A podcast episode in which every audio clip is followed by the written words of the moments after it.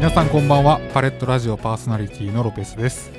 えー毎回播磨に魅力的なゲストをお呼びしてお送りする人生対談ラジオパレットラジオ、えー今月のテーマは、えー地域へのメッセージでした、えー今回ですね、えー地域へのメッセージいろんな、えーとゲストさんに聞いていったんですけども私自身が、えー今回喋ってなかったので今回は、え30分通して、まあ、今回の振り返りとまあ、パレットラジオを、まあ、立ち上げた人間としてどういった風に考えているかっていうところのお話をしていけたらと思います。よろしくお願いします。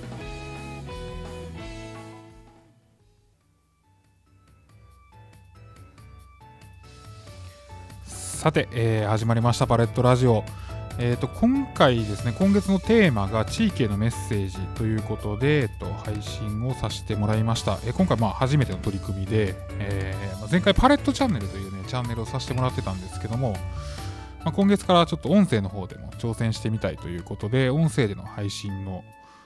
パレットラジオというところで、まあ、チャンネルからラジオに変わって放送をずっとしてきました。まあ、実際にそのやってみてどうやったかっていうことなんですけども、まあ、今回からね、台本をちょっと作ってみて、あの読んだりとかしながらやっていったんですけど、思ったより結構難しくて、肩にはまっちゃいながらちょっと話しちゃったとこもあって、まあ、ほんま場数で慣れていくしかないんかなと思いながら、日々挑戦してます。まあ、テーマに関してなんですけども、地域へ伝えたいメッセージっていうところで、えっとまあ、話を今月ずっとしてきたんですが、まあ、ゲストが、えっと、一緒に立ち上げたロミヒーさん、風船屋の今、イースマイルの、えーバルーンショップの代表をしています。で、あと、そこでデザイナーをしているはっちゃん。で、映像をずっとやってくれてる逆さまワークスの楽器が今回音声として担当で入ってくれてます。でそれぞれ、まあ、パレットチャンネルの時からこういう放送で関わってくれてる人たちということで、それぞれ、まあ、パレットラジオを通してどういう風なメッセージを出していきたいかっていうことについて、えー僕の方から、まあ、インタビューという形で話聞きながら、あの対談でほ、まあ配信をさせていただいた形になりました。で、まあ、3人の話聞いてみて思ったんですけども、どこ、まあ、誰しもが言ってたのが、まあ、若い人たち、次の世代の人たちに、あの、まあ、人生の選択肢を広げてほしいという風なニュアンスの話が聞かれてました。まあ、特にその若い人の立場から、あのは、どういう話をされれば聞きたいと思えるかどうかみたいなところもね、あのすごい参考になる意見ももらいながら、ずっと放送をさせていただいてました。ま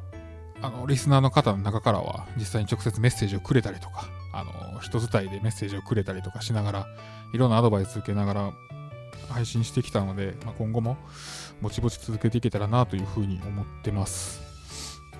まあ、僕自身ですね、その地域のメディアとして、まあ、配信をして、どういったメッセージを伝えていきたいかっていうところになるんですけども、まあやっぱり、そうですね、あのーなんというか、まあこれラジオに限った話では全くなくて、記事でもそうなんですけど、あのーまあ、そもそもこのパレットっていうメディア自体がどういう風な経緯で成り立ったかっていう話なんですけど、まあパレットってもう文字通りその絵の具の絵画道具のパレットなんですけどね、地域にある魅力を色に、まあ、例えて、そういった色を引き出していきながら、あの新しいこう色を作っていくっていう意味で、あの作ったメディアなんですね。まあ、このあたりに関しては実際、ホームページの方に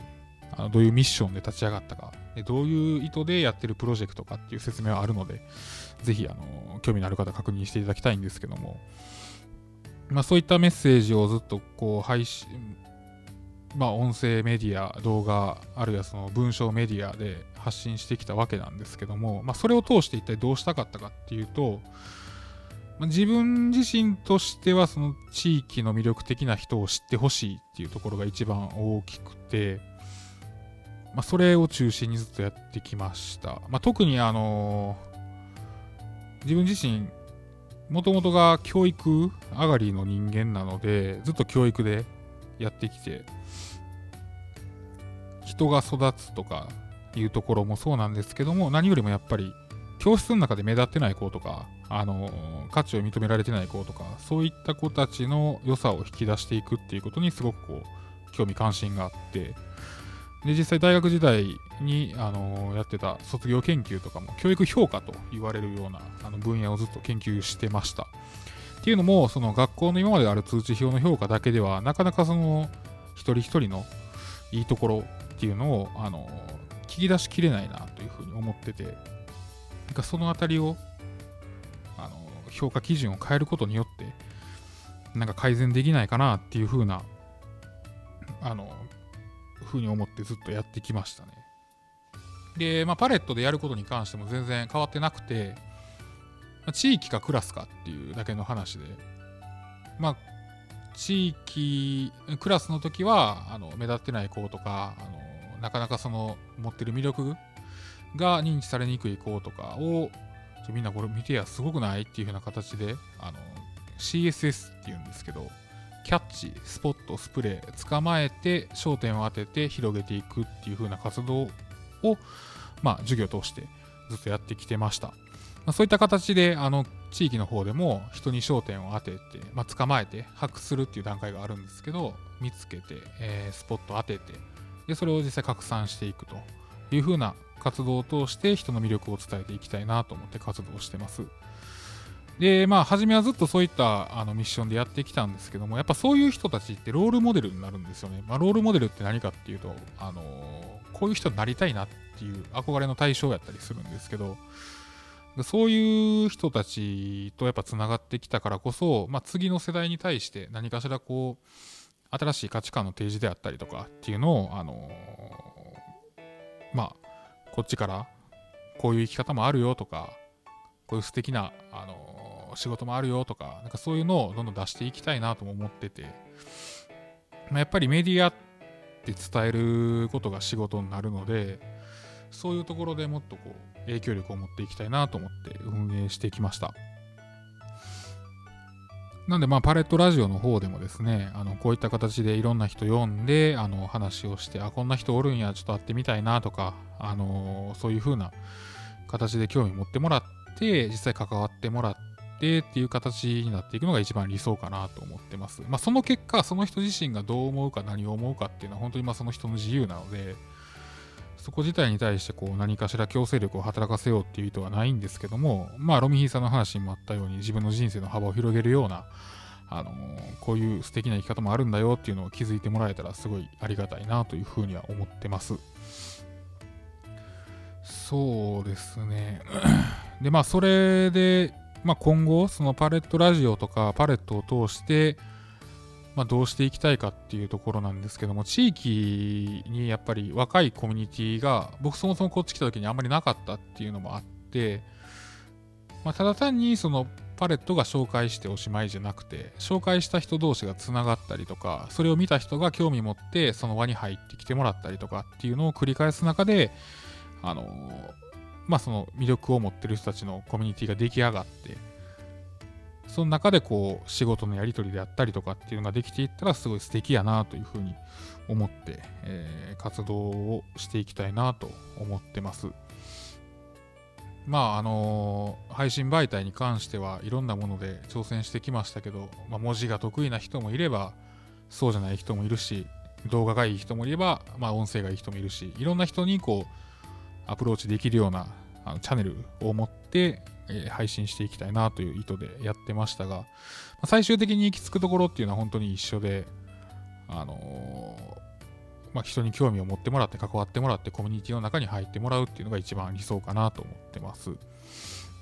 で、まあコミュニティに関してなんですけど、なんかすごいこう、入りにくいようなものにしたくはなくって、で、なんかこう縛りもあんまりつけたくなくて、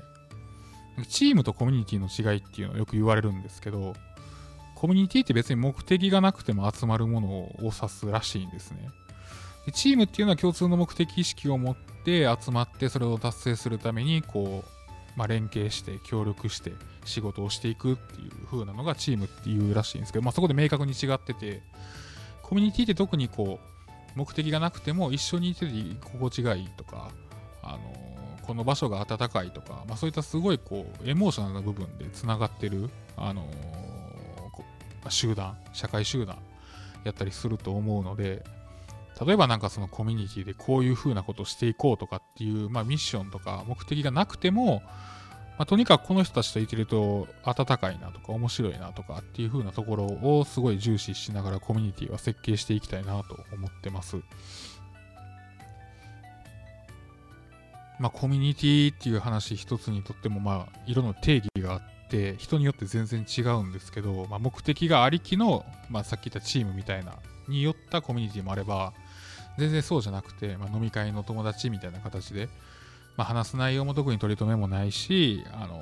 ー、何かこう生産性があるわけではないけども、でも一緒にいてすごい、あのー、落ち着くとかっていったところで、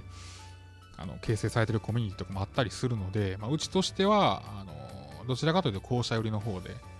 まあ、実際そこでこの人と何かしてみたいなって思った時は、まあ、自然と声かけ合って別でプロジェクトのチームを作るっていう風な流れになればいいんですけど、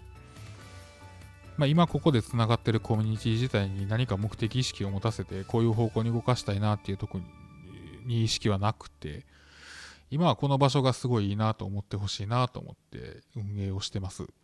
で実際にこういったその配信、メディアで配信するだけじゃなくて、リアルイベントっていうのも行っていて、去年ですかね、あの、パレットフェスタ2018というイベントを行いました。でこちらに関してはもう30名以上の、えー、プレイヤーが集まっていただいてですね、いろんなプレイヤー同士が関わって、実際プロジェクトも動き出したりとか、お互いのサービスを利用し合ったりとか、あるいはそのクラウドファウンディングっていう、あのまあ、お金で応援し合うっていう風なシステムが出来上がった時にいろんな人が応援し合ったりとかっていう風な流れができてきてました。もうこれこそ本当にあの自分が目指してたあのコミュニティであって、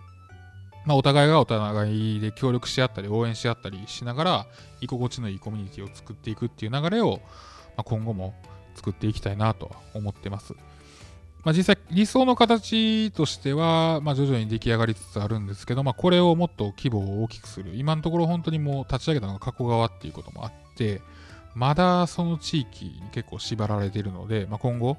えー、姫路であるとか明石であるとかまたお隣の葛西とか高砂とかそういったところでもコミュニティっていうのをどんどん広げていきたいなというふうに考えてます。まあ、今地域でいうと播磨地域っていうところを対象にしてるので、もっとこう広いんですね、播磨地域って。あの、旧播磨国っていう範囲があるんですけども、神戸市の西区ぐらいから、もうずっと、もう西の端まで、結構播磨国っていう範囲に入ってくるので、まあ、自分一人で動ききるっていうのはかなり難しいんですけど、各地のあの力を持ったタレント性のあるプレイヤーたちとつながって、そこをハブにして、いろんな人たちとつながりながら、素敵な人っていうのを、あの、見つけていって、紹介していけたらなというふうに思ってます。実はあのー、こストーリー映えするようなプレイヤーばっかり取り上げるっていう方向に対してもあの疑問っていうのは自分自身感じてて何かしらこう目立った実績がないと、あのー、まあ、インタビュー対象にならないのかとかプレイヤーじゃないのかみたいな話もあると思うんですけど、まあ、それに関しては以前インタビューさせてもらったようにあの支える側のプレイヤーっていうのも実際言ってるんですよね。まあ、夢組、叶え組っていう風な言い方をしてるんですけど、自分が先頭立って夢を語りながら、こう、まあ、キラキラ輝いて、いろんな人を引きつけながら実現していくタイプの人も、まあ、プレイヤーもいれば、まあ、こっちは結構あれですね、ストーリー映えするというか、インタビューしても、割とこう、綺麗にインタビューの形になる人がいたりするんですけど、まあ、叶え組っていうのも確かに存在してて、これなかなか見えないんですけど、まあ、夢を叶えようとしてる人のそばで割とこう応援する人たち。でその力になる人たちっていうのがいてるわけです。でこういう人たちがいないと、まあ、なんていうかこうリーダーというかそれこそ夢組の人たちってなかなかできなくて、まあ、自分一人で物事を成し遂げるって基本的に不可能なのでいかにそのこう支えてくれる人たち夢を叶えるためにこう協力してくれる人たちが必要かっていうのは多分まあ団体とかあのいろんなプロジェクト動かしたことがある人だったら分かると思うんですけど絶対いないとダメなんですよねなんでそういうかなえ組の人たちっていうのも今後インタビュー対象としてしっかりあの魅力を伝えていけるような編集力っていうのを磨いていきたいなとは思ってます。まあ、どうしてもね、あのインタビュー映えする人たちばっかりインタビューしてると、なんかこうじゃないとなんかダメなのかみたいなメッセージになりかねないので、いやもうそんなことなくていろんな人いるよいろんな生き方あるよっていうのを、まあ、多種多様、まあ、それこそパレットなのでいろんな色があるよっていう風な形で、まあ、地域に提示していけたらなという風に考えているのでやっぱりこうなんていうかビビットカラーだけじゃなくてパステルカラーのような色もどんどんどんどんこう綺麗だね素敵だねっていう風なあのメッセージっていうのを出していきたいなという風に思ってます。まあ、今の段階では本当にこうビビットカラーの色を引き出すっていうところでまだ1年半で、あの自分の実力が追いついてないところもあるんですけども今後はなかなか拾えてなかったそういう人たちをあのインタビューしていきたいなというふうに思ってます。まあ、その今話の中でもちょいちょいできた地域プレイヤーって一体何なんだっていう話もあるんですけども、まあ、これ地域で活動してる人たちを総括して地域プレイヤーっていうふうにパレットで呼んでます。まあ、そういう人たちの中で、まあ本当にさっき言った夢組とかなえ組っていう人たちをこう、あの、インタビューで広げていきたいなというふうには思ってます。はい。じゃあそういうことでですね、一応今月のあのまとめですけど、地域のメッセージっていうのは、あのこういう形で僕たち、あのまあ、ラジオだけじゃなくて、文章でも伝えていきたいなというふうに思ってますという話でした。ありがとうございます。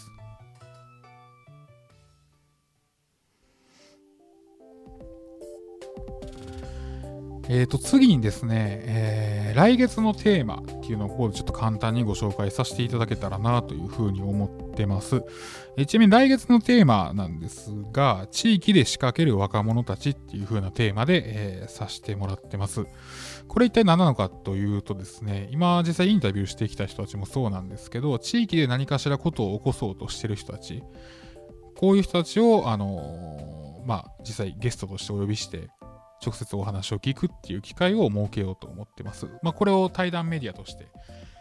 あの配信していくっていう形になるんですけども、まあ、こちらの方で、まあ、なんでこの地域なんやとか、あのー、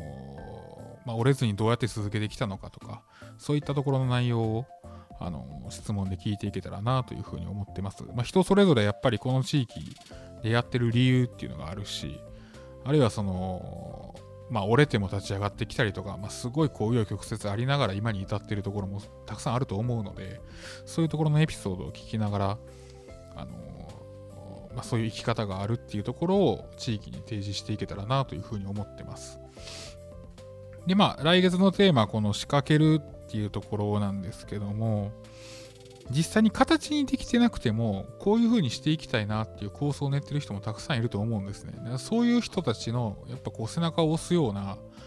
あの、プレイヤーっていうのがパレットにはたくさんいてるので、そういう人たちのあの力になりたいなという風に思ってます。まあ、特にそのインタビューでは、あの挑戦っていうところのインタビューでは、まあ、地域プレイヤーの楽器っていうところのインタビューがすごい参考になると思うんですけど、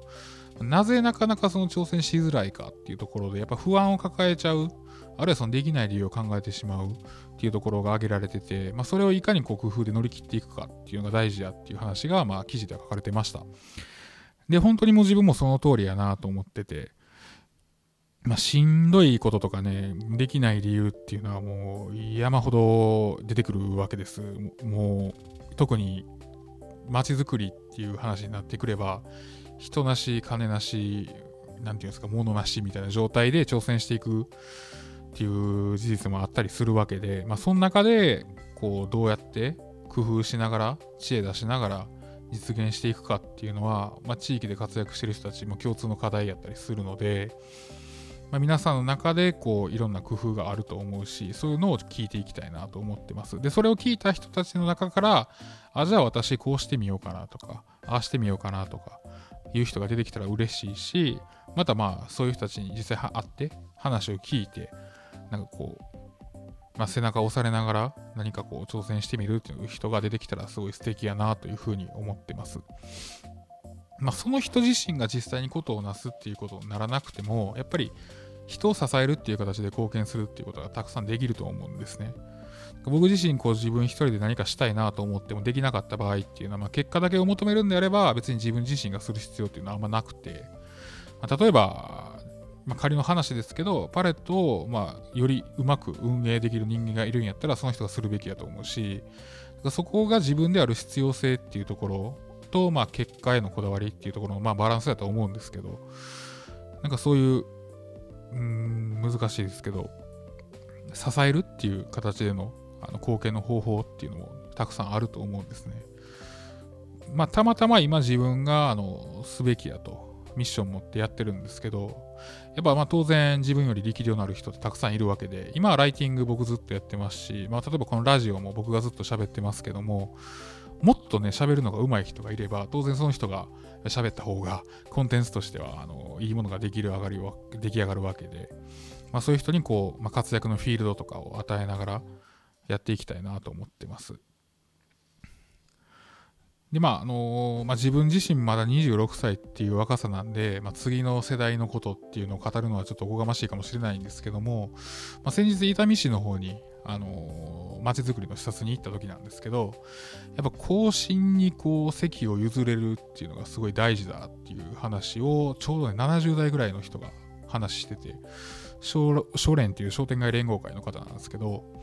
あの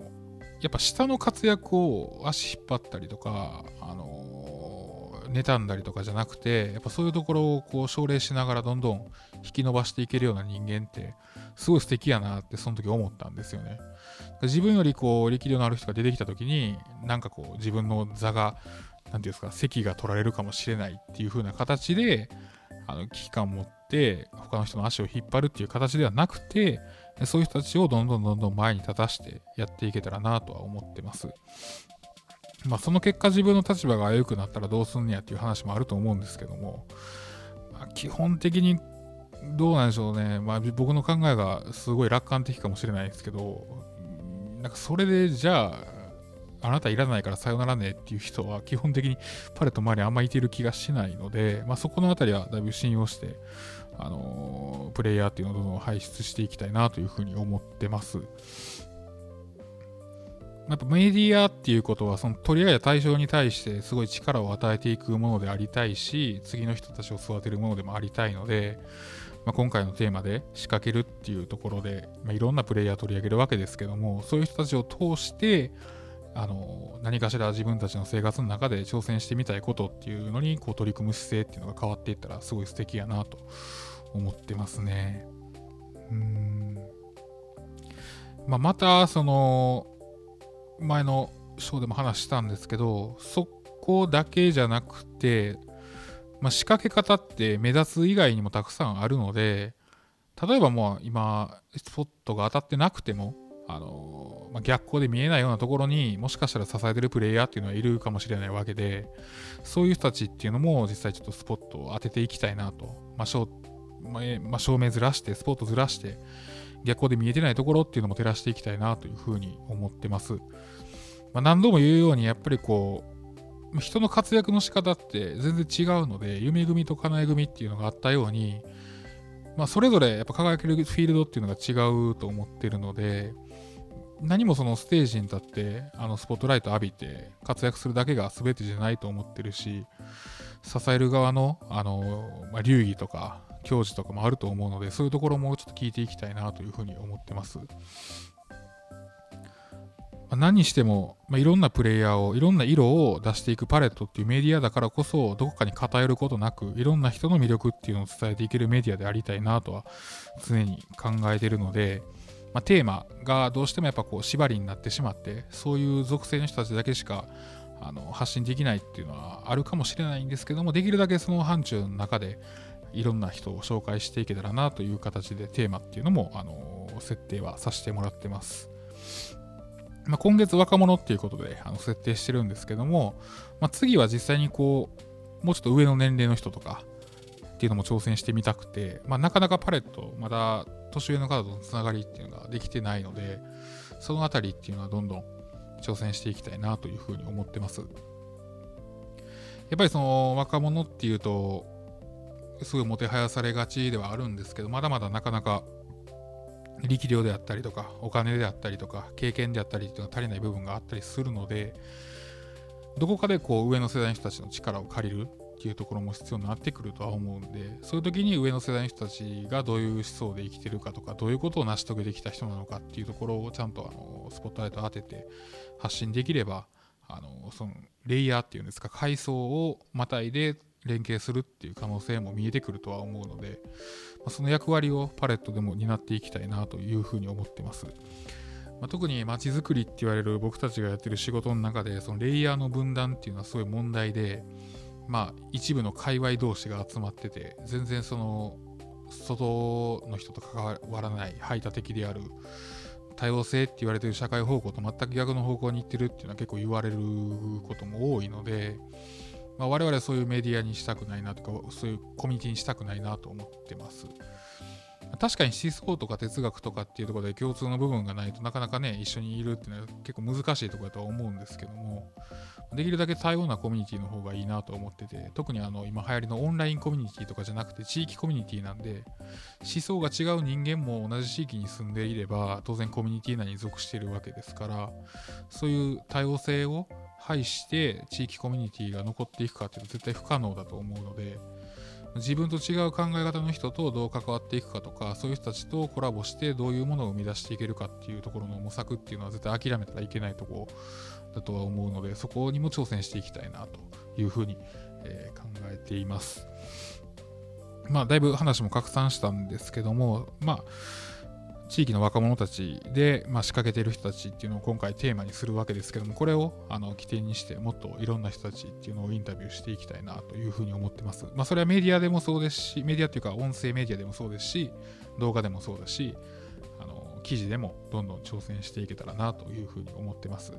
パレットが本当の意味でいろんな色を引き出せるようなメディアであればなというふうに考えて運営させていただいてます。